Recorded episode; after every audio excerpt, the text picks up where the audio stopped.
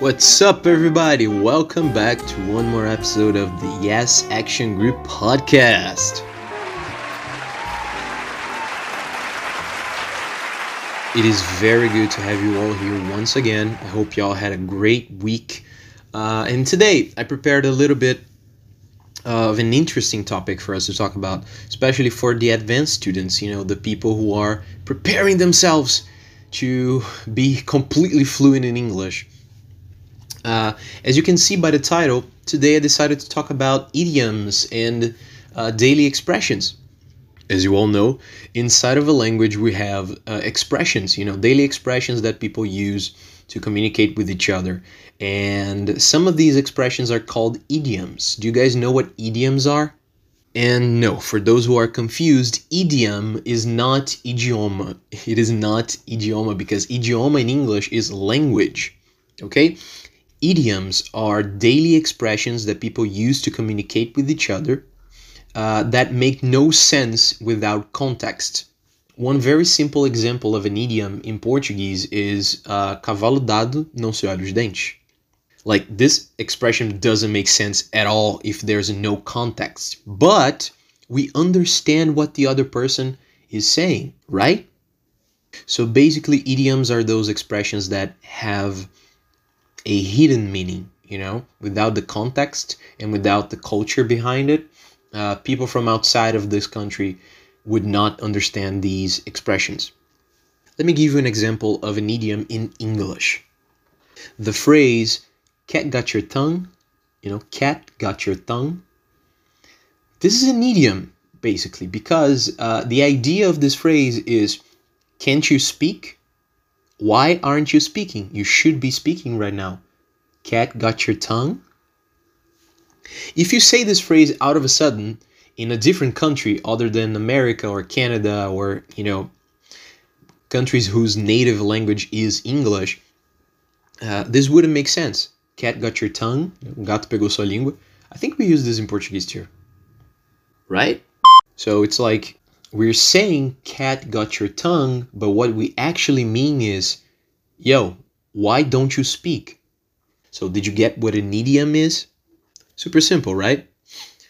So, let me give you some more examples about it. Uh, I think this is going to be interesting for you guys.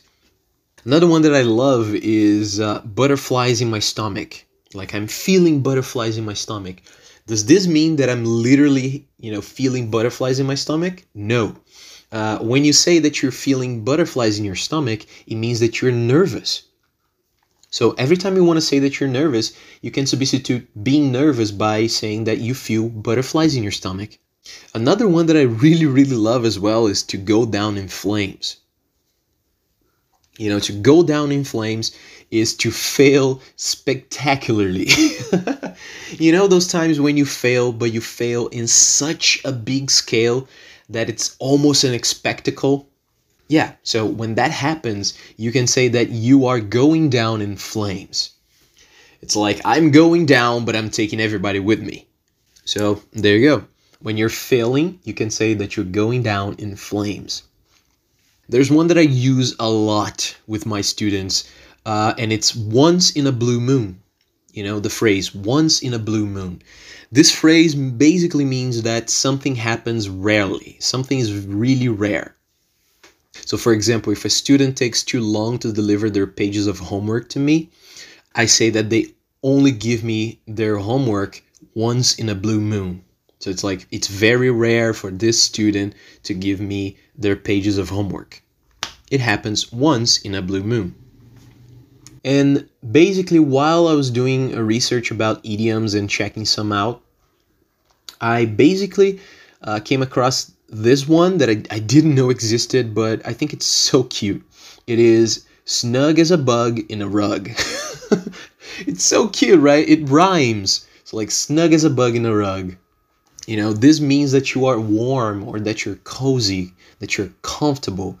So, hey Felipe, how are you feeling right now? Instead of saying, hey, I'm feeling comfortable, I can say, I'm snug as a bug in a rug. I feel so cozy and warmy. I don't know what that voice was. All right, the last one that I brought for you today uh, is go the extra mile. This one is very common in like movies about companies and uh, athletes.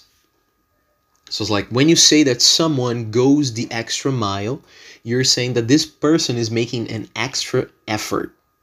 So it's like um, if you're studying and you decide to study even more, or you're making extra hours at work, uh, you're paying more for stuff. This means that you are going the extra mile. You are making a bigger effort to do something.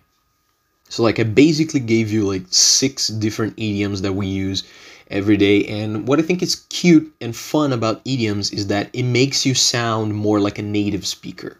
You know, if you learn these idioms and if you learn how to use them and implement them in your vocabulary, uh, American or Canadian or British people are not going to be able to tell the difference. You know, they're going to think that you're from their country. Unless you have an accent. So, I mean. so yeah, so check check them out. They have like thousands and thousands of idioms, uh, and new ones are being created every day with the internet and you know games and and things like this. So check them out, search them, uh, implement them in your vocabulary, uh, and thank me later.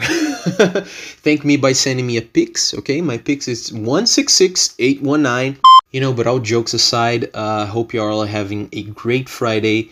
Uh, have a great weekend, and we're gonna see each other next week's episode. I know today's episode was like very short, but it was just to talk about this little thing that I want to talk about idioms. so, have a great day, everybody. See you all on next week's episode.